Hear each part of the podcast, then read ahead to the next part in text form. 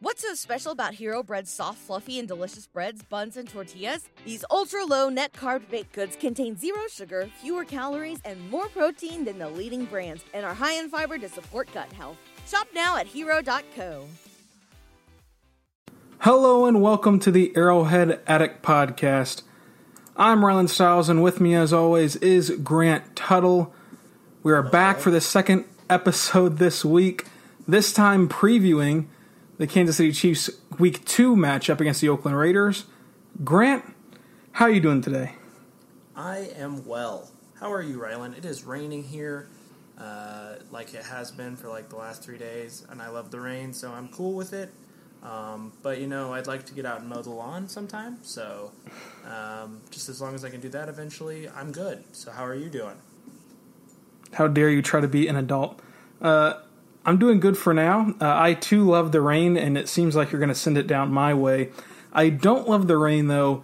Whenever I have to wake up at six o'clock in the morning to go cover a track meet tomorrow morning, and then that night call a high school football game uh, on the Oklahoma Sports Network, by the way. Uh, uh, that night and possibly get delayed there uh, due to the rain and thunder, so or lightning. So hopefully the rain stays away for tomorrow, and then it can rain all day Saturday because I too love the rain, just not when it interferes with work.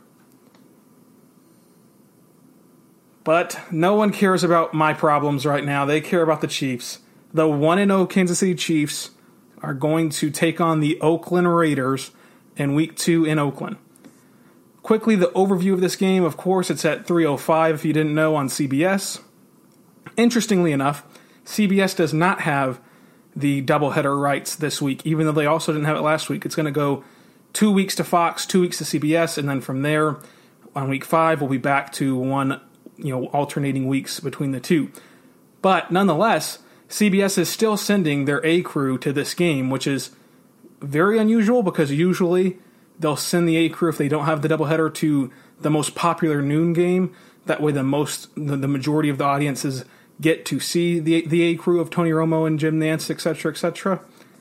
In this case, only the Oakland and Kansas City markets will get to see them and see the game, unless of course you have Sunday ticket. So that's pretty interesting that they decided to do that. But hey, I love the A crew on CBS. I love Tony Romo and Jim Nantz. I love watching those guys call a game. Just don't send us Dan Fouts. Dan Fouts can retire. uh, he is absolutely worthless, and so I mean, like, probably as a person, he's great.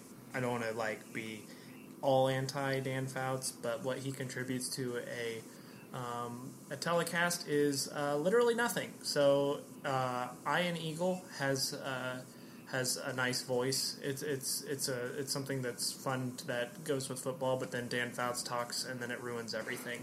So, um, yeah, Tony Romo, uh, I'm a fan of. So, uh, as far as what he does in in the booth. So, yeah, that will be fun to watch. It will be extremely fun to watch, and it's always good when the Oakland Raiders and Kansas City Chiefs uh, play each other.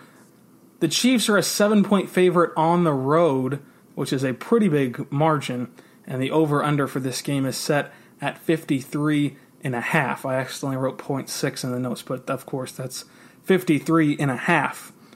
Uh, but we're gonna re- we're gonna do this game the same way that I did it last week. Whenever we preview each contest, first we're gonna tell you what to watch for. Then we're gonna predict who's gonna be the offensive and defensive players of the game, and then give you reasons how the give you ways that the Chiefs win this game and ways that they lose this game, and then of course our predictions are to be at the end for this game. So first off, let's start with what to watch for. And my number one thing to watch for is Patrick Mahomes' mobility. We all know that he got hit and he hurt his ankle, and literally everyone in Chiefs Kingdom stopped for a second. Their hearts stopped beating. Their breath was non existent. Everyone was scared when he went into that medical tent. He played the rest of the game. He was a full participant in practice uh, this week so far. How is he going to look on Sunday? Because his mobility is a big part of his game, although he doesn't do a lot of downfield running, moving in the pocket, throwing on the run. That's all stuff that he does a part of his game that, that makes him so elite, and I want to watch that on Sunday. Yeah, uh, I think that that's something to watch for. Um, as far as as far as uh, what Mahomes is doing in practice. He was a full participant, um, so it's not limiting him uh, out of practice, which is a good sign for the Chiefs. Um, he's obviously still got heavy tape on that ankle, um, but he has said in press conferences that it is uh, getting better every day. So, yeah, that's something to watch. Um, I, I would just add that my top thing to watch before you get into some more stuff is uh, who steps up in lieu of the Tyreek Hill injury. Um, Sammy Watkins, of course, had a career game last week. Uh, he he looked unstoppable even when Jalen Ramsey was on him, uh, who is arguably one of the top corners in football.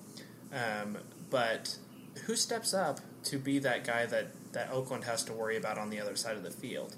Is it going to be Demarcus Robinson, who's had some good chemistry with Patrick Mahomes? Is it going to be Mecole Hardman as the young guy that, that has some of the characteristic traits that Tyreek Hill has? Or is it simply going to be like a, a Travis Kelce is going to take a larger role in the offense? Um, so that is something to watch for as well. Yeah, that will be very interesting. My number two thing is going to be the offensive line play. If you listened to last night's show, I'm not very high on the offensive line after week one.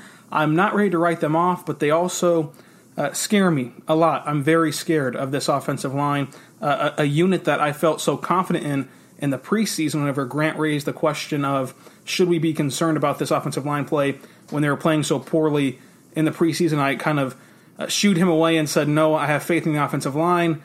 And I got very scared in week one uh, watching them play. And I've got even more scared watching the Oakland Raiders play, who looked very good on Monday night with their pass rush. So I'm very interested in the battle of the trenches uh, for this game. Yeah, uh, I think that's an that's an interesting observation because the offensive line didn't look great uh, against the Jaguars. However, the Jaguars have better pass rushers than the Raiders. Um, it's it's a question as to whether uh, they're gelling well. Uh, I mean, LDT is back um, from injury, and I mean they had an off season to work together, but just um, a lot of it is chemistry. That's that's probably 85% of being an offensive lineman. The other like 14% is technique, and then the 1% is athletic ability. Now, uh, the the the whole thing is is that they are they are going to be blocking Clelin Ferrell and like Arden Key. Actually, I don't even know who, who's on the other side. It's like probably some run stopping defensive end. I'm going to say like Johnathan Hankins as he play for them. Uh, but they they will probably not have the same struggle that they had against the pass rushers from Jacksonville. Um, but if they do, that is definitely something to be concerned about. I would look for them to bounce back this week. Yeah, I very much hope to see them bounce back uh, in a big way in week two. You know, that defensive front has Arden Key, Keelan Ferrell, uh, Hurst, you know, just guys like that up front. Hopefully they can keep Mahomes upright because if they can't do it against this front seven, we have cause for concern. Let's just say that. Uh, do you have a number two thing to watch for, Grant? Um, I would say for yourself. Uh, yes. Uh, the the next thing that I would say is that the Chiefs uh, will see how well their defensive backfield steps steps uh, steps up. How well they bounce back after a terrible week in Jacksonville. Um, the Raiders have better targets. They they do. Um, by all accounts, they have a better tight end. They have better uh, wide receivers. So either we're going to see some. Uh, I, am interested to see what this defensive backfield specifically does, um, and uh, what Spagnuolo uh, tries to mix up in the front to throw Derek Carr off. Because last week, their offensive line uh, double teamed Von Miller, and Bradley Chubb was not having a particularly good game, and Carr went off.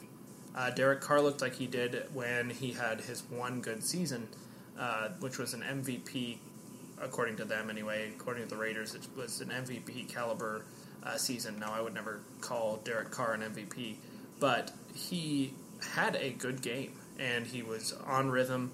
He didn't miss anybody really, um, and I'm I'm curious to see what uh, kind of lineups we see. Uh, if we see a lot of man or zone coverage. Uh, if if the honey badger is going to be trailing uh, Darren Waller. I know that's like a joke, is that like Darren Waller is a really good tight end, but he is. Jon Gruden is speaking truth this time. Uh, a lot of times, Jon Gruden likes to praise his players that really aren't that great. Darren Waller is a player. Uh, Tyrell Williams is a big bodied receiver who um, some people thought was the best uh, receiver in the free agent class this season, uh, this offseason. And so I am curious to see how the Chiefs try to slow that down because if they can't, they might be in trouble with Oakland. And I, I, I, I shudder at the thought of them uh, giving up 300 plus passing yards to the Oakland Raiders because that would be damning because they also have to uh, take on a pretty good rushing attack from them.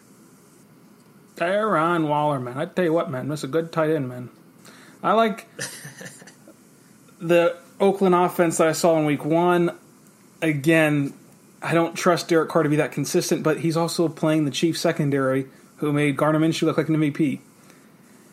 A guy to watch there is Ryan Grant. I think Ryan Grant is going to be a guy. You you've listed Waller, you've listed Tyron Williams, and if those guys beat you with as bad as you know this Chiefs defense is, I hate to say, it, but you kind of just live with it because what do you expect? Of course, the Chiefs defense is always going to get carved up. I think that if Ryan Grant goes off on this team, there will be hell to pay. I it's he's going to be that annoying guy that you just look at the box score after the game and think, how? How did he dominate this team? Ryan well, you know, Grant. It could happen. Uh, I think that, in fact, I think that a couple of years ago when they played uh, Indianapolis, or was it? La- no, it wouldn't have been last year. It would have been a couple of years ago. I remember Ryan Grant uh, being one of the leading receivers uh, against the Chiefs then. So yeah, he was he was always a guy in uh, Washington who had a, a phenomenal uh, pre uh, phenomenal preseason. Yes, but couldn't put it all together in the regular season, uh, and just always kind of fell off after a of just great preseason. But my last thing yeah. to watch, my third and final thing to watch, is the Chiefs' defensive line, tying it back into, like you said, the Raiders' offense the defensive line can make this secondary look a lot better. That's kind of a cliche in football is that your defensive line helps your secondary out. It's very true. They didn't get the pass rush that you expected that they would get in Jacksonville. They've got to right that ship this week because if they can't get pressure on Derek Carr, he's going to find uh, Waller and Williams and Grant, Ryan Grant and J.J. Nelson. I mean, he's he's going to carve the Chiefs up just like every other quarterback has. They have to get him on the ground, they have to hit him. And then, of course, you have Josh Jacobs, who had a phenomenal game uh, on Monday as well. Looked like the second coming of Bo Jackson. Yeah, uh, I, I definitely agree with that take. Uh, the Chiefs have to do a better job of uh, getting in the face of Carr. That is something that the Broncos, who are supposed to have a great pass rush, did not do. They did not throw him off. Uh, and part of that was the the Raiders executed some excellent bubble screens, uh, and that's something for the Chiefs to watch. But they were pretty good against Jacksonville covering those kind of short uh, screen passes. Um, but yes, that is something to watch for sure. The defensive line, how they uh, respond after a one sack game. Uh, who would have guessed that Ogbah would be the guy that got the Chiefs' first sack? It wouldn't have been me. Um, but my third thing is uh, is how the interior linemen take on the front uh, of the Dem- or of the uh, Oakland defense, because this Oakland defense is made up of run stuffers. Uh, there's not a lot of great pass coverage guys in the in the in the linebacking corps. Uh, they don't have great pass rushers other than Clelin Ferrell, who is a who is a rookie. Um, they are built to stop the run up front and cover decently well in the back. Um, there is no in between from the linebackers, really. Uh, so I am curious to see how uh, LeSean McCoy uh, and Damien Williams, how those guys are able to uh, find openings against uh, good, by all accounts, good run stuffing uh, defensive linemen and linebackers. Um, so yeah, that would be uh, that would be number number three for me because uh, they they didn't allow Phillip Lindsay and Royce Freeman, who are a good duo last year, to do a whole heck of a lot. Uh, and so I know Andy Reid schemes the running backs into openings. I'm curious to see how that works and how the interior offensive linemen uh, get to the second level. Yeah, you could go on for hours with keys to the game, so you can let us know your personal keys to the game on Twitter at Rylan underscore Stiles. That's at R Y L A N underscore S T I L E S and at Grant T M N Tuttle. But now let's move on to predicting the offensive and defensive player of the game. When you and I sit down for the rapid reaction show immediately following the Oakland Raiders hopefully win, uh, you know, over the Oakland Raiders, the win for the Chiefs, who are we going to be raving about? Last week, I didn't correctly pre- predict it because we were raving about Sammy Watkins, and I definitely did not pick Sammy Watkins. This week on offense, I'm going to go with Mecole Hardman. You talked about it in your keys to the game. Who's going to step up alongside Sammy Watkins? Because if someone moves into Tyreek Hill's role, which we assume will be Watkins, someone also has to move into Sammy Watkins' role. And I think that all those gadget plays that Andy Reid likes to use, sending Hill in motion, putting him in the backfield, all those things that, that Hill can do, Andy Reid's going to give that responsibility to Mecole Hardman, and he'll have a couple big plays in this game to get everyone raving about him. And I think that Sunday after the game, you and I are going to sit down and do the rapid reaction show, and we are just going to just swoon over him.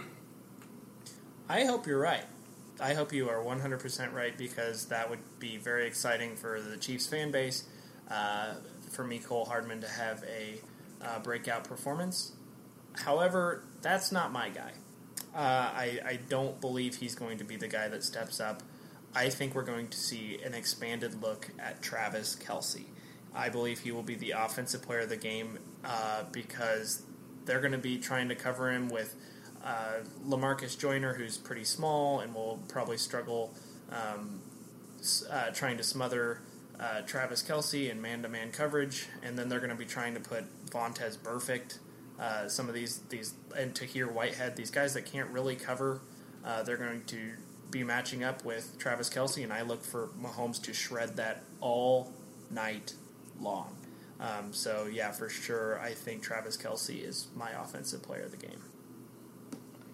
Not a bad pick at all. I think that if you played daily fantasy, he's going to be a very good pick. You know, a very good pickup because I think that you're right. He's going to get the ball a ton. Uh, but shifting over to the defensive side of the ball now, Chris Jones, I think, is going to be the defensive player who we, you know, just swoon about after the game because I think that after a disappointing week last week for him and Frank Clark, you know, obviously they played well in the run game, but disappointing overall week. He's going to step up and show you why he deserves to be paid, and also make us all forget about how terrible that pass rush was in week one and show us what this defense is supposed to look like. This defense is not supposed to sit back and cover. They're supposed to get to the quarterback, make that quarterback make quick and efficient reads, and hope for the best. It's not supposed to rely on your secondary because your secondary is made up of two NFL players, one of whom is still on the suspended list. Yeah, uh, I like that. I like that pick. Um, I am going to go a different route. Uh, while Chris Jones would definitely be a guy I would consider, I also look at the matchup between him and Rodney Hudson. He might be lining over, lining up over the center. That might be a tougher task than one Frank Clark. I would expect Frank Clark lining up on on Kolton Miller, who has struggled up to this point in his career until last week when he had a pretty good game uh, on Bradley Chubb. I would expect Frank Clark to have some of those moments that make you go wow when he takes some kind of jab step or a, uh, a euro step and just leaves Kolton Miller and gets to Derek Carr before Derek Carr can make a single read. I think that it's a there, there's a good chance that we see a pretty good game from Frank Clark after being relatively quiet uh, in Week One. I like that pick as well. And now let's talk about how the Chiefs can win this football game. My two biggest things are simple you protect Patrick Mahomes and don't let him get hit every play, and you get in the face of Derek Carr and pressure him almost every play. It's hard to do it every play, but almost every play, you need to be back there and disrupting Derek Carr. If you can do those two things, the Chiefs are going to win this game like they're supposed to. Yeah, uh, I agree with those for sure. Um, I would say that for me, um, the the way for the Chiefs to win is to get the running game involved because if they can start uh, bringing the defensive backs for the Raiders up closer to the line of scrimmage, uh, Mahomes and company can shred them. So if they can get, if LeSean McCoy can get involved, if Damien Williams can get involved, if Darwin Thompson can get involved, that is a huge offensive key uh, to beating a team like the Raiders, who don't have a lot of talent on the back end. Um, and then I would say the other part would be if the Chiefs uh, are able to shut down just one of the receivers for the Oakland Raiders, they will win the game. Uh, if they can shut down Tyrell Williams, if they can shut down Darren Waller, it doesn't matter which one, they will win the football game uh, because you can't. No man is an island. They cannot win on the back of just one player. So now let's shift over to how the Chiefs lose, and of course, I think that they'll lose if they can't get pressure on Derek Carr and allow him to carve them up, while also not protecting Patrick Mahomes. If it goes into a shootout, I still think that the Chiefs win because the Chiefs are just a better team. But if they cannot win the battle of the trenches on both sides, they're in danger of losing this game. And then also, just if Sammy Watkins had a fluke week one, and that's you know not the real Sammy Watkins, maybe he gets hurt, limiting his snaps just everything that we know about Sammy Watkins, waiting for that other shoe to drop. If you want to look at this thing glass half empty, Sammy Watkins needs to have another big day. And how is he going to react to defenses keying on him and preparing for him for an entire week? It's going to be interesting to watch that. But again, they're playing the Raiders. They're far better than the Raiders. We talked about it a little bit yesterday. I don't see how they lose this game, but if they can't do those three things, it's going to be a much tighter contest than what, than what we're predicting. Yeah, uh, I think that you're going to see in my um, prediction that it is going to be a closer game uh, in Oakland, as there is going to be an emotional game for the Oakland Raiders. It's the last time, most likely, that they'll ever play the Chiefs at, at Raiders Coliseum. Uh, so it's going to be an emotional game. I think it'll be close regardless, um, which I'll discuss later. But uh, I think the way that the Chiefs lose this game is if they, they allow big runs. If they, if they start allowing these these 10, 15, 20 yard runs, uh, then they're in trouble. They need to be able to tackle on defense, uh, and they need to get some stops. Uh, they they got like two stops against Jacksonville, which was not great. Uh, so we need we need more than that against the Raiders because the Raiders, by all accounts, actually have a better offense. Um, so one way that they, they lose the game is definitely if they're not tackling well. Another way is if they uh, allow allow big um, they allow big runs uh, and they can't stop people on third down. That is the the best way for the Chiefs to lose uh, in a matchup against the Raiders, despite uh, what the Chiefs do on offense, because ultimately it's a team sport. Uh, the Chiefs had a great offense when Trent Green had that Hall of Fame offensive line uh, blocking for him, and he had Eddie Kennison and Tony Gonzalez running down the field. Uh, but ultimately, they didn't get it done because they didn't have a good defense. Uh, they didn't have any defense at all, and the Chiefs have to have something uh, if to win these kind of games. Yeah, I don't. I don't know if they can lose this game in terms of just talent on the field. Because again, in the NFL, talent usually just wins out. But I do think you're right. We'll see in the predictions here in a second that the, the game is going to be a lot closer than I think most Chiefs fans were expecting. Uh, but real quick, I know no one cares listening to a Chiefs podcast about the Raiders fan base. It was impressive, their crowd on Monday night, how loud that they were, how engaged that they were, the fact that it was, I'm, I'm pretty sure it was sold out. I mean, it was tremendous support for the last year in Oakland, which typically is not common. Whenever a team has announced already that they're going to going to leave you, they're not even staying in the state. You know, they're going to Nevada, going to Las Vegas. It it was pretty cool to see how much support that they got still, uh, even with everyone knowing they're going to be the Las Vegas Raiders soon. Listen, I am a bona fide Raider hater, uh, but I have mad respect for a fan base that'll come out uh, in droves the way that the Oakland fan base will. Uh, I know that there. I, I've been to several Chiefs games when they played Oakland. I think two or three now. I can't remember, but I know that the they're the ones that Chiefs fans get in fights with the most in the parking lot and uh, are the most obnoxious. But you know what? they're passionate about their team, and their team hasn't been good for a long time. Uh, so, uh, whatever. I mean, they're they're passionate, and I give them props for that. So, uh, yeah, I think it's going to be an emotional game uh, for the Raiders and their fan base. So now it's time to make our official predictions for this game. We talked about who we think is going to win the offensive and defensive player of the game awards. We talked about how the Chiefs can win and how the Chiefs can lose. But what's your official prediction for the Chiefs week 2 matchup with the Oakland Raiders? Um I think it's going to be relatively high scoring. I'm going to say like the Chiefs 31 the Raiders 27. I think they get a 4-point victory. Uh, and I think that the Chiefs breathe, the Chiefs fan base breathes a, a breath of fresh air um, after something that's a little bit nail biting that we did, that a lot of us didn't expect. I think you're right. I think that the Chiefs are going to play a high scoring game with the Oakland Raiders, and also the Raiders, I think, are going to cover the seven point spread. I think that it'll be an exciting game, a very fun game uh, to watch, and uh, hopefully CBS doesn't crap the bed again and, and let their truck blow up or whatever happened to knock them off the air on Sunday in Jacksonville. Yeah, I, I, I don't know. I, I still think it was probably Myles Jack. He probably, when he got ejected, just like tipped over the bus or whatever. I don't know. Uh, he was he was acting kind of weird when they took him off the field. Did you see what, what he said after the game? By the way, Uh, not really, no. he said he said that uh, he he apologized, but not really. Uh, he he felt bad for what he did, and it wouldn't happen again. But the reason he did it, the reason he punched Demarcus Robinson in the face, was because Sammy Watkins was really aggressive and he was trying to protect himself. Now he outweighs Sammy Watkins by 20 pounds. He's a linebacker who got thrown around by a wide receiver, so he punched another wide receiver in the face. Come on, man. Come on.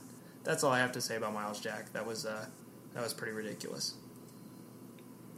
Well, now it's time for probably our going to be our most debated segment. Although this week it seems kind of cut and dry to me. We'll see what you think.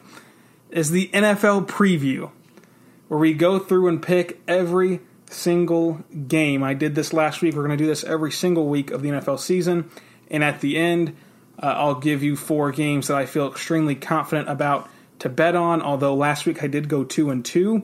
Not sure if you want to take my advice still after the week one showing where Take I told mine, you that the was right. Falcons were a lock. Take But- mine. I was right.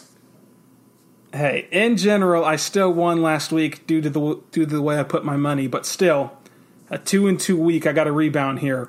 Let's start with tonight's game. Going to be here in about what two hours, three hours from right now. The Buccaneers traveling to Carolina to take on the Panthers. The Panthers a seven point favorite on Thursday night football. Who are you Yeah. taking in this one? Uh, you know, I like Bruce Arians. He's a good coach. Um, but I am kind of on the I am kind of on the Carolina Panthers train this year. Uh, I like what they did in this offseason. They have a, they have a very underrated defense after adding Gerald McCoy. I would expect the Panthers to actually destroy the, sh- the spread. I think that they're going to win by fif- by 15 20 points. Well, if you listen to the NFL season preview, I picked the Panthers as my surprise team, and I agree with you here. Jameis Winston's awful. The Panthers are at home, short week. Panthers were in a dogfight with the Rams uh, last Sunday. I'm taking them, and I'll go ahead and lay the seven points. But again, when the spread gets that high, it's kind of iffy. But I'm I'm confident that the Panthers can win this game straight up. And if I had to lay a bet on this game, I would take Panthers minus seven.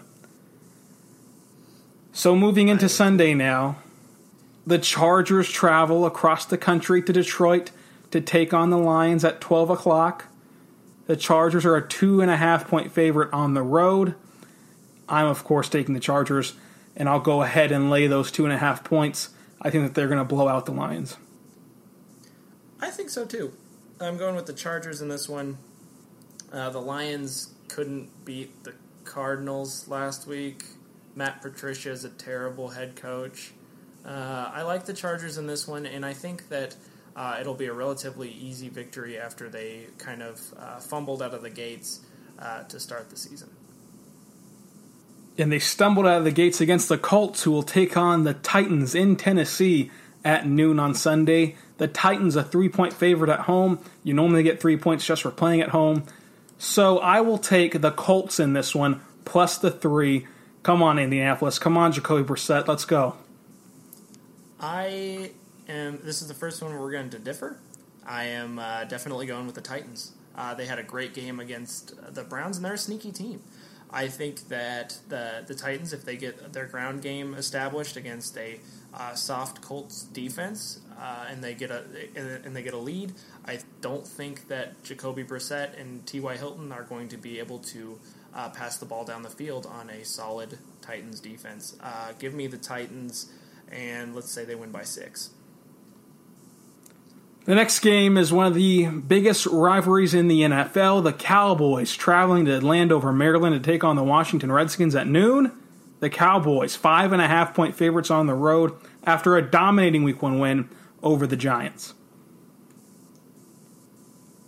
I like the Cowboys after this week, and I I hate saying that because I hate the Cowboys.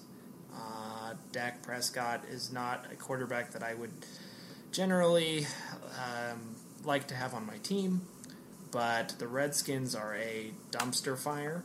So give me the Cowboys, and I, I think they'll cover the spread relatively easy, even though they're on the road. Yeah, you said it. The Redskins are a dumpster fire. They're terrible. Jonathan Allen is probably not going to play. Uh, Derrius Guice is for sure not going to play. Jordan Reed probably not going to play. Montae Nicholson probably not going to play. The Redskins are awful. Their home field advantage is non existent. So I don't care that they're at home. Give me the Cowboys.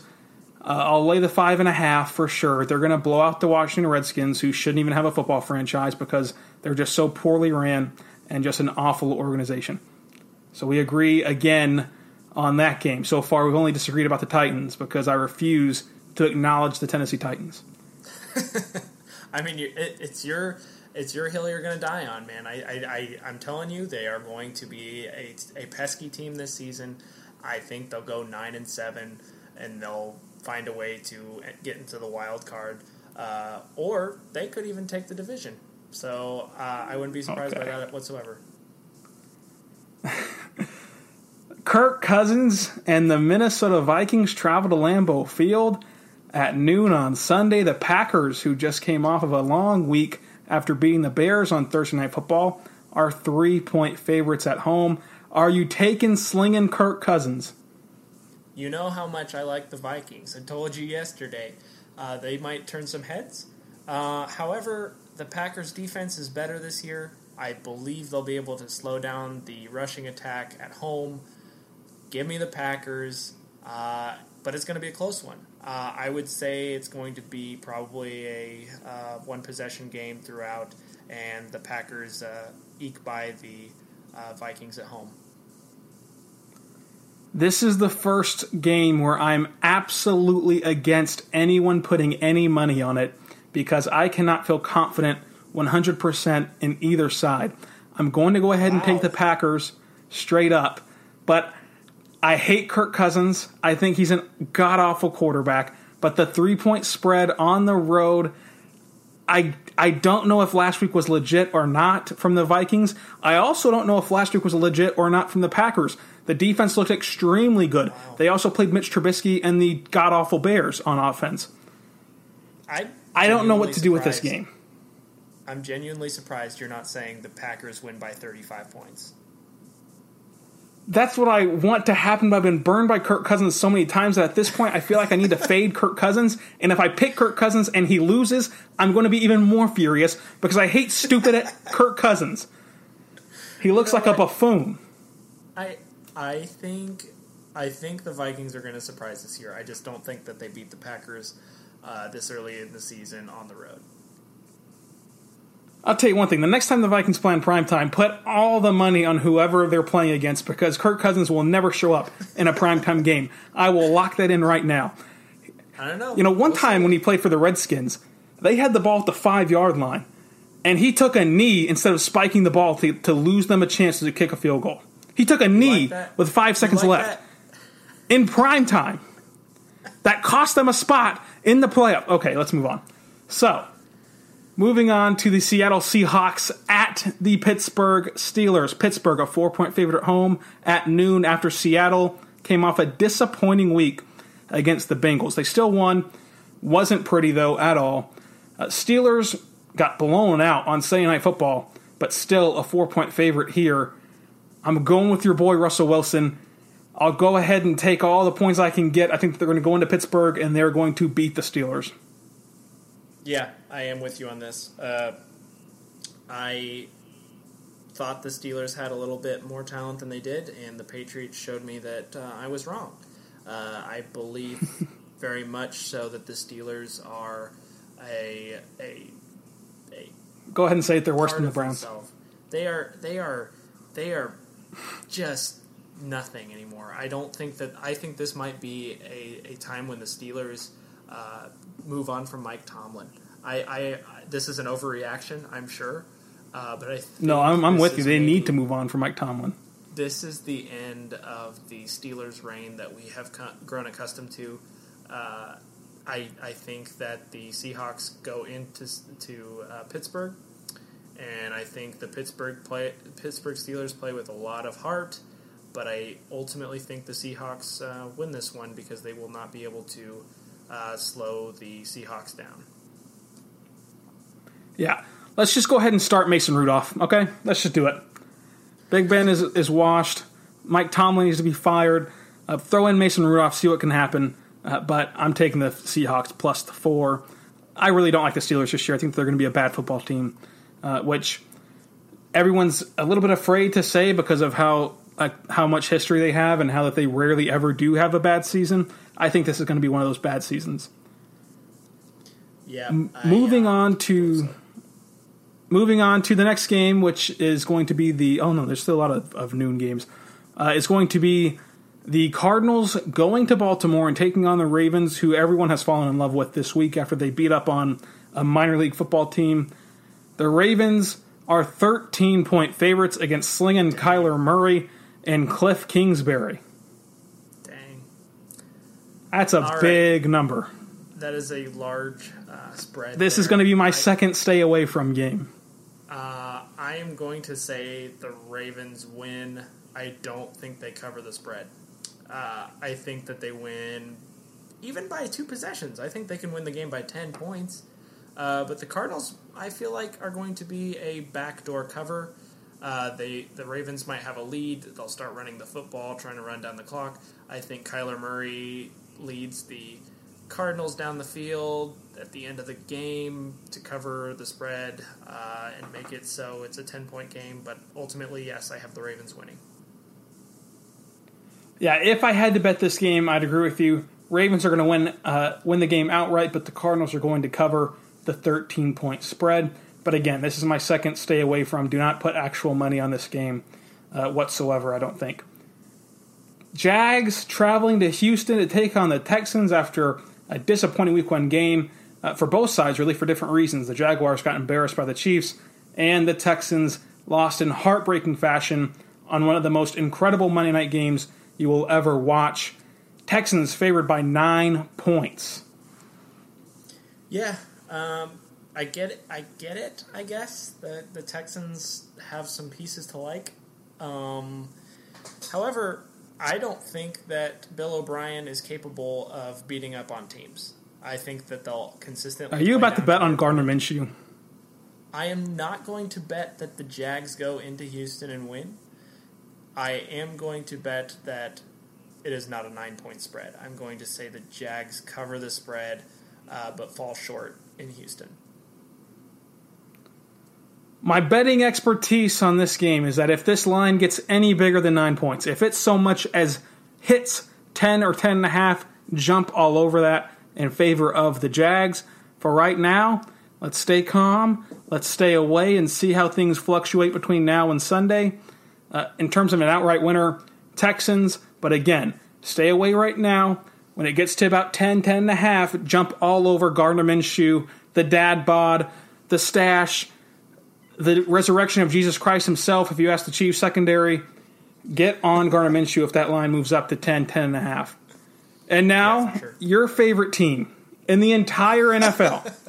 Okay. the team you love the most, the team who you would pick against the Kansas City Chiefs, the team who has stolen your heart away, the quarterback who you value more than Patrick Mahomes, the Wrong. quarterback Wow. whose picture is hanging on your wall right now, Wow. the Buffalo Bills. Traveling down or up, down or up. Anyway, traveling somewhere to New York to take on the Giants. They're a one and a half point favorite on the road. Are you taking your Buffalo Bills? Yes, I am taking the Bills. Of Uh, course. normally, I like home dogs, uh, but the Bills have a good defense. The Giants have a terrible offense outside of Saquon Barkley. I think that the Bills win it relatively handily. I say they win by uh, seven, ten points. I'm also taking your Bills. The Giants are a dumpster fire. That whole division outside of the Eagles and Cowboys is a dumpster fire. I'm taking the Bills. Again, you said it. Home dogs are usually a good bet, but not when the number is so small to be a point and a half. Because if you think that the Bills are going to win, they're going to need to win by at least a point and then two. So you really only have that margin of that margin of victory would either be the the, the Giants winning outright or losing by one. I'm not comfortable enough to take the home dog in that situation. I'm taking the Bills, and I'll also go ahead and bet the one and a half that way. The second to last game in the in the noon window. This is a big noon window here. You've got the 49ers traveling to Cincinnati to take on the Bengals. The 49ers just dominated the uh, Bucks, especially at the end when the Bucks just kept throwing picks and let that game get out of hand.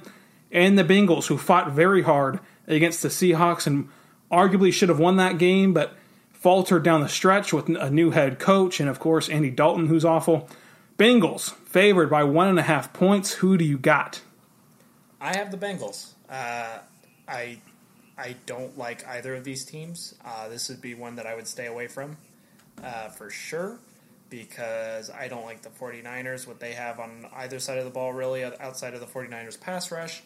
And I don't like what the Bengals have, period. But give me the Bengals at home. I think that they win the game uh, in dramatic uh, Bengals fashion, where they'll probably pick up a fumble and run it in, and people will be like, "Holy smokes, the Bengals are back!" Because at the beginning of every season, people are like, "Oh, the Bengals are are a team that's going to compete." They're normally not, uh, but at the beginning of seasons, they typically look better than they are. So I'm going to say the Bengals beat the 49ers. Yeah, I am going to say that the 49ers beat the Bengals. We're going to disagree here, but I think that this is a, a true coin flip game, as obviously Vegas does as well. Eventually, Jimmy Garoppolo has shown us who he is. I mean, I don't think that he's what we once thought whenever he was in New England. I also don't think that he's going to lose to Andy Dalton.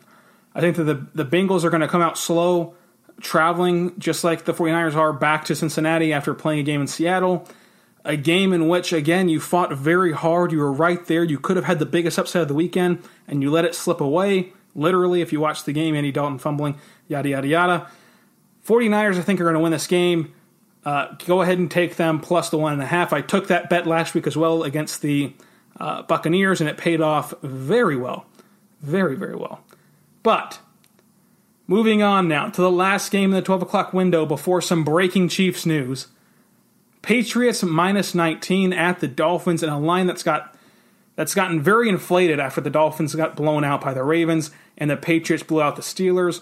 They're traveling down to Miami where historically they don't play that well. Who do you got in this matchup in a 19 point spread in New England's favor? For sure, going with drumroll please the da- Patriots. Definitely the Patriots. There's no way that the Dolphins are um, going to even compete in this game. Uh, now the 19 point spread is ridiculously large, and I think maybe the Dolphins can can cover it. But no, actually, I'm not going to say that because I think that the the Patriots are the ultimate run up the score team. Bill Belichick called a timeout with like five seconds left, even though they had the lead, because he did not like something that he saw in their defense. Uh, so I'm definitely going the Patriots, and I th- I am actually going to say they're going to cover that huge 19 point spread. Yeah, again, I'm staying away from this one, but if I had to pick a side, let's go Patriots minus 19, which obviously means I have them winning the game straight up. But that, that spread is just, it's too hard to predict that a NFL team, despite really having no talent, which the Dolphins don't, is going to lose by 19 and put money on it that they're going to lose by more than 19. That's that's wild. rough. Yep, pretty wild. The first three o'clock, well, I guess the second because we already talked about the Chiefs. The second three o'clock game we're going to talk about is the Bears at Broncos. This game at 325. Bears minus two and a half on the road in Denver. I'm taking the Bears here. I'll lay the points. I think that this could possibly be a must-win game for the Bears. I think that if if they cannot beat the Broncos, if that offense still looks elementary against the Broncos, questions will come hot and heavy around Mitch Trubisky. They need this win, and they need it to look impressive, at least more than two and a half points. So I'm taking the Bears, uh, and I'm going to lay the points. Uh, I think that if Mitch Trubisky has even a game where he has two touchdown passes and 180 yards, there's still going to be scrutiny about uh, Mitch Trubisky because it's already begun. Uh, obviously, Chicago Bears fans are going to be a little bit upset when they realize that their team drafted Mitch Trubisky over Deshaun Watson and Patrick Mahomes. When they look back on history and they see that they did that, um, yeah, it's pretty wild that they did that. I think that in this matchup, I think it could be a close one, honestly. Um, Vic Fangio knows Matt Nagy. Matt, Na- Matt Nagy knows Vic Fangio. It's an interesting matchup in that regard. I wouldn't be surprised to see the Broncos win, but I'm with you on this one. I think the Bears win by a field goal. History's got its eyes on you, Chicago. We agree on that one, but that's going to look rough. It already does look rough that they took Mitch Trubisky Yes. over both Watson and Mahomes. Yes. The most interesting game on the three o'clock slate, of course, the Chiefs game is the most interesting to us, our niche audience of just Chiefs fans. But in general, the most interesting game is the Saints traveling to LA to take on the Rams. The Rams a two point favorite. Again, playing at 325 on Fox, the Fox doubleheader for the second straight week. Rams favored by two points. Who you taking in this one? Ooh, this one's a tough one. Um, I like both of these teams. Give me the Saints on the road beating the Rams. I like what the Saints have um, as far as a matchup with Alvin Kamara uh, against any of the Rams linebackers. I like. Uh, I think that they reestablished the connection of uh, Michael Thomas and Drew Brees. Uh, I think that they beat the Rams, and I think that they beat them pretty handily. I'm going to say by seven. Yeah, I'm taking the Saints as you are, plus the two and outright. I I don't know if a money line bet will even matter because again the spread's only two, but I'm taking the Saints all the way in this game. I think that the Rams are due to regress. Uh, you saw them struggle a little bit with the Panthers, who we both think are going to be a good team this year, but I think that the Saints are going to go to LA, take care of business, and win this football game. For sure. And now, what everyone's been waiting for is Sunday Night Football. We've been waiting all podcast to talk about Sunday Night Football. This week, it's Philadelphia traveling to Atlanta to take on the Falcons. Eagles, one and a half point favorites on the road. I'm taking the road favorite. Give me the Eagles minus the point and a half. What are you taking here? Uh, this one is one I would stay away from. Uh, I don't believe the Falcons are as bad as they showed against the Minnesota Vikings in Week One. I also don't think the Eagles are as bad as they showed against the Buccaneers. I'm going to say the Falcons win at home. Uh, I like I said, I like home dogs. Um, I think the Falcons win in dramatic fashion. I think they might win on a uh, last second field goal or a um, big time touchdown pass to Julio Jones. Whatever the case may be, I think the Falcons win in a close one. Yeah, the Eagles got off to a slow start last week against Washington in Landover, Maryland, but I think that traveling to Atlanta, Atlanta looked dreadful last last week, you know, against the uh, against the Vikings, but again, that's week 1 kind of a little bit of overreaction, a little bit of, you know, not who they are going to truly be uh, come Sunday and the rest of the year. I'm still taking the Eagles. I think that the Eagles are the second most talented football team in the NFL. I think that they're the second best football team in the NFL.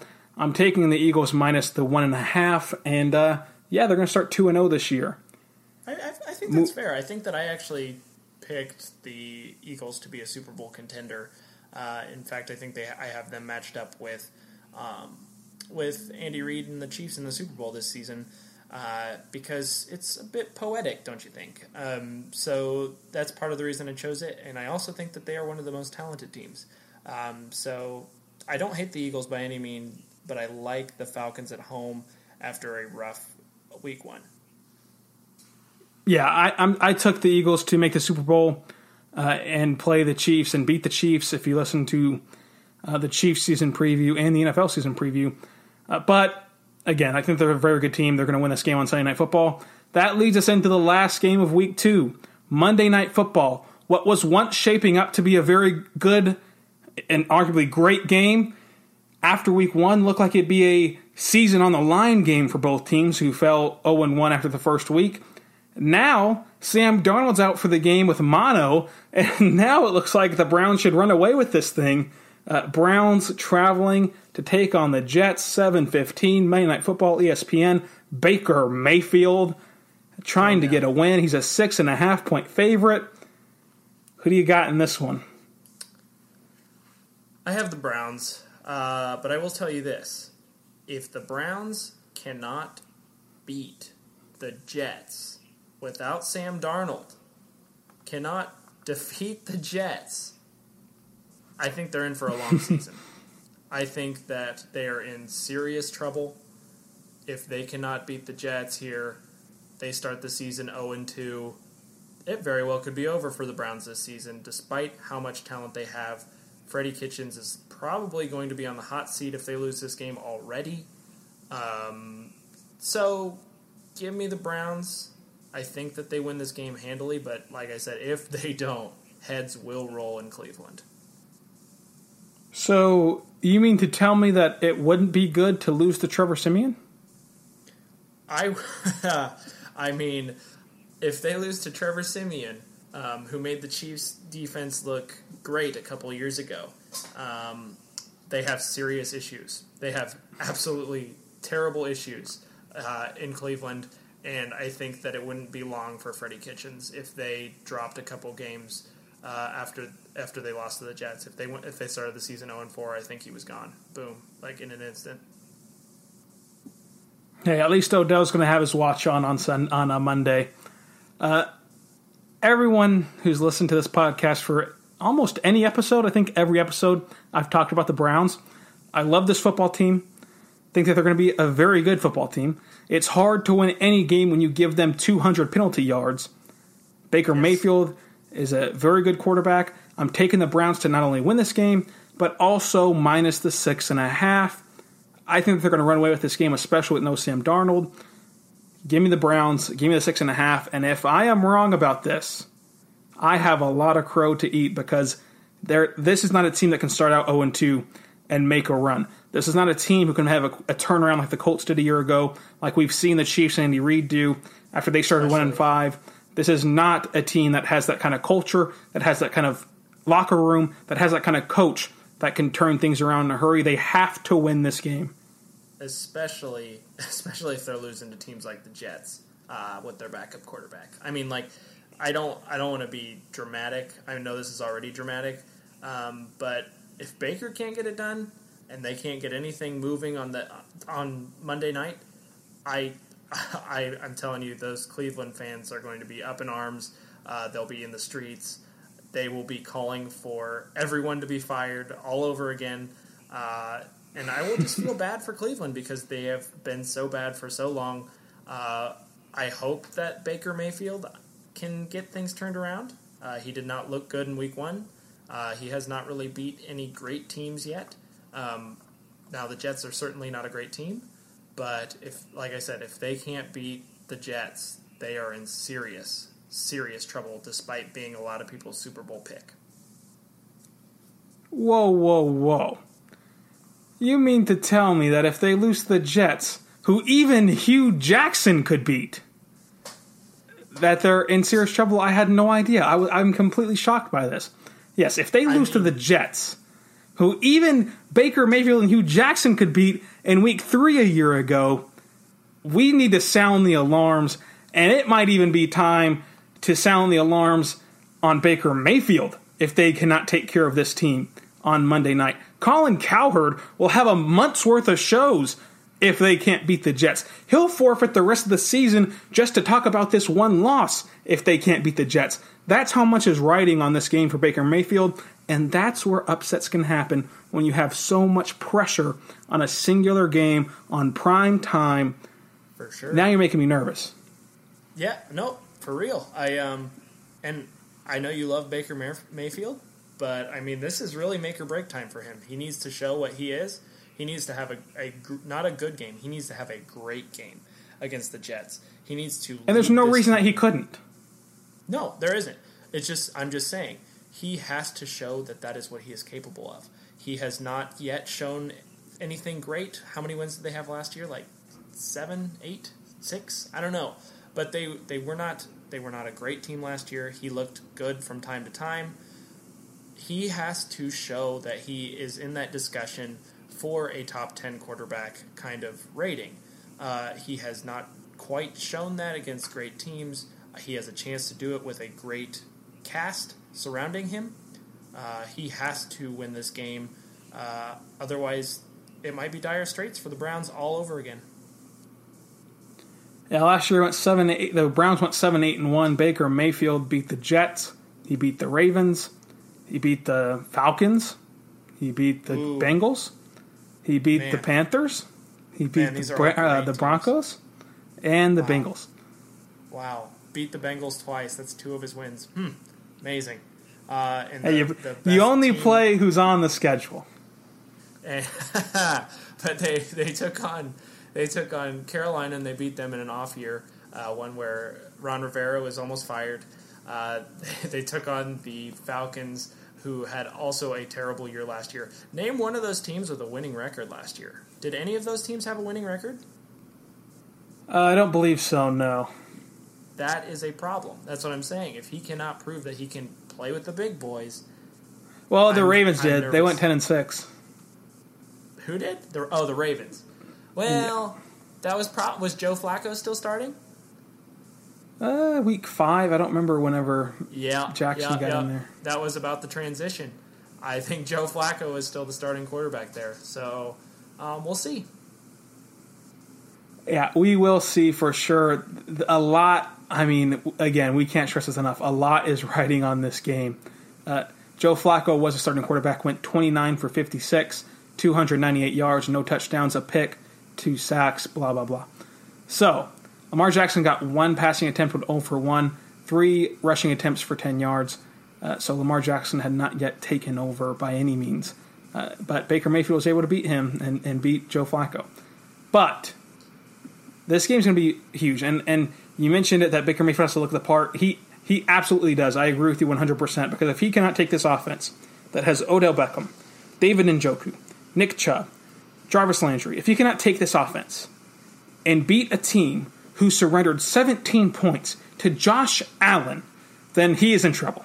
And we need to have a dialogue and a conversation about the state of the Browns and the state of the, the city of Cleveland. All right before we close out, we got to give our four uh, picks, man. The the lock-ins. You ready for yeah, this? Yeah, this is the easiest part of the show. Lock of the week. Turn the key, throw it away, swallow it, do whatever you want to do with the key because you're not going to need it. Lock these picks in. My number one lock of the week is going to be, drum roll please, everybody. The Dallas Cowboys minus five and a half against the Redskins as you can probably tell, not a big fan of the Redskins. They're a terrible football team, a terrible franchise. Cowboys going to dominate, win by more than five. Put the house on the Cowboys minus five and a half. All right. Um, for my number one, I'm saying the Panthers over the Bucks tonight. I think the Panthers win easily. I don't think the Bucks are really going to ever be competitive in this game. My number two of the week is going to be Saints at Rams. Saints plus the two points. I think they're going to win this game outright. Check check your uh, your betting sites to see if you can get a, a nice little money line spot on this game. I don't think you can, but let me know if you can. I'm going to take the Saints plus the two as my number two lock of the week. My number two, the Ravens. Bill, after a great game against Miami or terrible game from Miami, depending on how you look at it. Um, give me, give me the Ravens uh, as my number one team to pick. I think that they run away with it uh, against the Cardinals at home. Interesting. My number three is going to be the Indianapolis Colts plus the three at Tennessee. Get the Titans all the way out of here. Put your money on the Colts plus the three. They're at number three. Just remember who Indianapolis plus right three points. Just remember who was right and wrong last week, everybody. Blame I- Baker Mayfield. Blame 200 yards worth of penalties. Thank you. I, I'm just saying. I, I, I was right. Rylan was not. Um, so, yeah, I we're going to disagree on this one for sure. Your number three lock this week is? My number three lock this week, uh, and you're going to laugh at it. The Bills. Give me the Bills as the road champions over the New York Football Giants. I think that the Bills are a sneaky team, despite not having that great of a quarterback. Even though I infamously said that he was, uh, satirically said that he was going to be uh, the MVP. Obviously, that's not happening. But they have a good defense. They have some weapons. Give me the Bills. I think that that is my third lock of the week. Now, my number three lock, uh, excuse me, four, I'm, I'm one ahead of you. My number four lock, it's tough to only be doing four because there's a lot of juicy lines out there. A lot of big winners, which you can follow me on Twitter at Rylan underscore Stiles, it's at R-Y-L-E-N underscore S-T-I-L-E-S, and find out on Sunday morning who all I put money on outside of just these four games. I'm deciding between, here's a free tip for you, the Chargers minus two and a half and the Bills minus one and a half, the same pick that you have. Bills. I'm I'm gonna go ahead Bills Mafia. and go with the Chargers Oh, minus two and a half. Lions are Mafia. dreadful. That Chargers offense without Hunter Henry though, playing in a dome. Ugh, I think that they're gonna at least win this game. I think that they're gonna win this game by at least a field goal, and we'll be sweating it out. Don't worry about that. We'll be sweating this game out a little bit, but I'm gonna go ahead and take the Chargers minus the two and a half. All right. Now, this one's going to be interesting. Um, but I'm going Patriots over Dolphins. I think they win easily. 19 points is a lot to cover. But I think the Patriots, of all teams, are not the kind to let up the gas.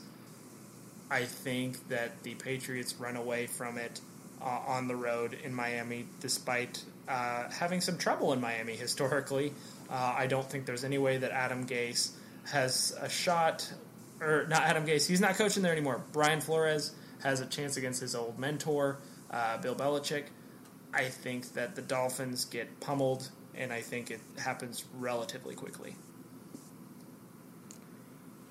Hey, I, I, I like that pick as well, but I'm just honestly I'm too scared. I'll admit it. I'm too scared. I'm not man enough to lay 19 points in an NFL game. I just can't Hey. do it. It's got to happen. It's going to happen. the Patriots are the Patriots, and the Dolphins are definitely the Dolphins. So we're gonna end the, the the betting segment with one more thing. I'm staying away from the Chiefs game in terms of betting, but they are a seven point favorite. If I put a gun to your head and made and made you pick a side to put money on, are you taking the Chiefs minus seven or Oakland plus the seven? Please don't put a gun to my head. A water Fuck. gun, let's say that. Oh, okay. Well, I mean, there's a lot less pressure now. Um, but I'm going to say. I mean, I don't want to get wet. I got things to do after I hate this. that. I hate that. But I'm going to say. And then what if you put it directly in my ear, then you got water in your ear? I mean, there's still a lot of pressure here.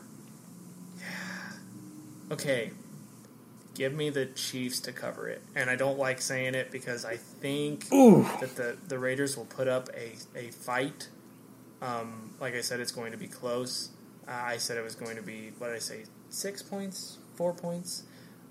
However, I'm more confident saying that Patrick Mahomes will score more points than I am that Derek Carr will be able to uh, keep up. So give me the Chiefs to cover the spread uh, despite my prediction. Yeah, you know, ah, if this was six and a half, I'd be all over the Chiefs. But at a whole seven points, to where even if they win by a touchdown, whether it be in a shootout or a backdoor cover situation, you don't have that security. Oh, goodness. If I have to pick, I'm taking the Chiefs for all the reasons you gave, but I don't like it. And I would stay away from this game completely Same. in terms of putting money on it. Same. So to recap real quick, Grant's taking the Panthers minus the 7, the Patriots minus the 19, the Bills minus 1.5, and the Ravens minus 13. Boom. I'm taking the Chargers minus 2.5, the Colts plus the 3, the Cowboys minus 5.5, and the Saints plus the 2. You can also follow us on Twitter to see if we made any last second changes to our predictions uh, leading up to Sunday's games, or maybe for Grant, like any last hour changes because the game kicks off here in a couple hours. The uh, the Buccaneers and Panthers do. If you're listening to this very early, thank you. Uh, you can follow me on Twitter at Rylan underscore Stiles. That's at R Y L A N underscore S T I L E S. You can follow Grant on Twitter at Grant T M N Tuttle. Grant, this was a good show, over an hour long again, talking Chiefs. Do you have any final words? Um, yeah, just uh, check out Arrowhead Addict. Uh, every week you'll see a film breakdown from me. Uh, there's good stuff from other people there. Uh, Matt Connor does an excellent job editing all of our, our crappy writing. Um, I know that I jot down a lot of stuff and then I feel bad after I've submitted it because I'm like, oh, that was terrible. Uh, Matt is a true savior uh, and he guides this this ship. We have uh, even more views on the site than we have in previous years. That could be the Mahomes factor, or it could be just that we're that good and we are getting better all the time. Um, pay attention to Arrowhead Addict. We're the we're the hipster choice. Um, we're cool. we eat ramen all the time. Um, yeah, we wear skinny jeans. That's that's what we do. Uh, Rolled up skinny jeans, by the way. look out look out for that content. Um, we have good Chelsea boots, You can look at uh, aviators, you can look for a film breakdown, button downs with uh, two buttons open. two of them throughout the week of what happened the week before, and then a game plan uh, for the next week from me. Uh, check out everything Hair spiked there. and pushed to the front a It's little bit. Honestly, really great. So that's what I have to say. Claws, hard say. Calm down, seltzers. Calm down. Yeah, again, you said it all. Go read Arrowhead Addict. We do a lot of good work over there. Uh, well, they do a lot of good work over there. And my work, eh, you know, give or take. Uh, but I appreciate everyone listening to the podcast seriously and supporting what we're doing here as a part of the Fansided Podcasting Network. Uh, we've been having a lot of success, more so than what I think we even planned for. So we appreciate that. Uh, and that's all been, of course, account to you because we can't listen to our own show. As much as that sounds like something I would do, being so self involved as I am. But Wow. nonetheless, Grant, what are you drinking when you're sitting there watching the Chiefs play on Sunday? What's the snack of choice? Let's leave the fans with something a little bit more personable. Um, you know, what am I drinking and what's the snack? Okay. Uh, most likely at 3. It's a little early for me to start drinking on a Sunday. Um, so maybe coffee. Coffee's probably a good bet around that time. Uh, black coffee. Don't give me any cream. Don't put any sugar in it. Gross. Okay, you've gotten a lot of strikes against you that I've been able to overlook. Josh Allen being a good quarterback, an MVP caliber quarterback, the Patriots being dead. But black coffee. Are you an 85 year old veteran who sits at I- I Brahms mean, all day, drinking a cup of like Joe, to reading the paper? I would like to think of myself as a hero of the United States. Uh, so yes, of course I am. Um, but then probably I'm eating like, um, gosh, I don't know. I like lots of kinds of weird chips. Probably like dill pickle chips. Those are pretty good. Uh, What in the not like the same Dill time. pickle? Dill pickle chips. Uh, probably no coffee uh, at the same time because that's kind of a weird mixture. But like, it breaks in between. Well, you drink black Uh, coffee. I don't trust your taste buds anymore. I, it, hey man, I I am the person that cooks in this household. I make some good stuff. You would be impressed. I mean, coffee's a good choice, but not when you follow it up with no cream, no sugar, no Splenda, nothing, just black. Splenda, ugh. No, yeah, black is the best way to do it. You get that that energy right off the bat. You know you're drinking something that's like has the same consistency as motor oil. If you uh, make strong enough tea or strong enough coffee like I do, uh, you know, you know you're awake, um, and so uh, that's the way I like it. Trust me, I'll be hitting up Starbucks tomorrow before my uh, 7:45 uh, meetup time to go cover a track meet, which I have to read You're Track for get- Dummies because I have no idea about how to. going to get a pumpkin spice latte. Pumpkin spice and everything nice for Ryland Stiles. That's the way this works. I cannot confirm nor deny. Ha! You're one of those guys. Knew it. Knew it. If you want to get my Starbucks order, give me an at on Twitter, a follow on Twitter. Uh, I'll give you a hint. It's not pumpkin spice latte. I've actually never tried one, although I've been Right, talking with a few of my friends needing about needing to get to try one, but it's been extremely hot here, so I haven't uh, gone out to Starbucks. Although I am a gold member at Starbucks. Oh my goodness. So, if that tells you are anything. one of those people. You are one of those people. Oh my gosh. I can't believe it. Hey, if you need any discounts at Starbucks, I got you. I have so many star points collected, ready to go for the fall season. Uh, my drink of choice is going to be coffee or water. Gotta stay sharp, gotta stay focused, gotta take my notes during the game, gotta hop on a podcast, drink responsibly, can't get on here a little tipsy, gotta just stay on the straight and narrow, drink some water, drink some coffee, trying to cut out the soda, trying to be a little bit more healthy. Snack of choice peanuts. I I love salted oh peanuts. Gosh. You called Great me way- an 85 year old man for drinking black coffee and eating dill pickle chips. And now you're doing the same thing. You're drinking coffee and water and you're eating peanuts. Don't at me, Rylan. This is ridiculous. Peanuts are the old man snack of the century. Are you going to leave shells on the floor? Is that the No, see, they're already it gonna be cracked Cracker- for you. They're just Barrel? in they're in a big Costco container of salted peanuts. Just the peanut themselves, no shell. We're not at Santa Fe Steakhouse. We can't just be throwing them all over the place. Right, We're in a house. right. This is a society. This is a home. I'm sticking with the coffee and the peanuts. Eating those peanuts and you're you're talking about the good old days of football with Vince Lombardi and how people that play football now are wimps and uh, back in your day things were much better. Football and basketball was better to watch. I I know your type. You know, back in my day, there wasn't all this player movement. Okay, I'll say that first of all. But, but we're going to go ahead and finally get out of here on our second podcast of the week. You can find our third podcast of the week depending on how you structure your weeks. Are you a Monday through Sunday guy or a Sunday through Saturday guy?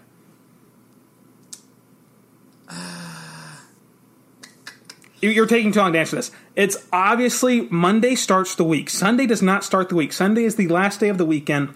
Therefore, it cannot start the next week. I mean, I understand that mentality, but I'm a guy that's The all week end cannot also be the week start. I understand that line of mentality, but technically Sunday does start the week if you look at a calendar. Um, so yeah, technicalities, uh, numbers sometimes lie, um, but the tape doesn't. And if I record a calendar, it will look the same. Whatever. uh, we just disagree on that. I, I, I don't see how people start weeks on Sundays. Let's let's stop doing that. I'm gonna start a petition to get that changed. By the way, the calendar changed. Who's with me?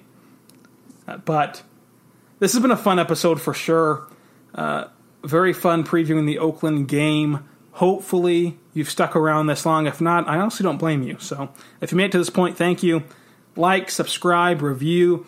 You know the drill. You listen to enough content to know what we ask you to do. Please do so. Grant, thank you for joining me again. We are ready to take over the Chiefs podcasting world. We are ready to record, sure. hopefully, another victory podcast on the Rapid Reaction Show on Sunday. This has been the Arrowhead Addict Podcast.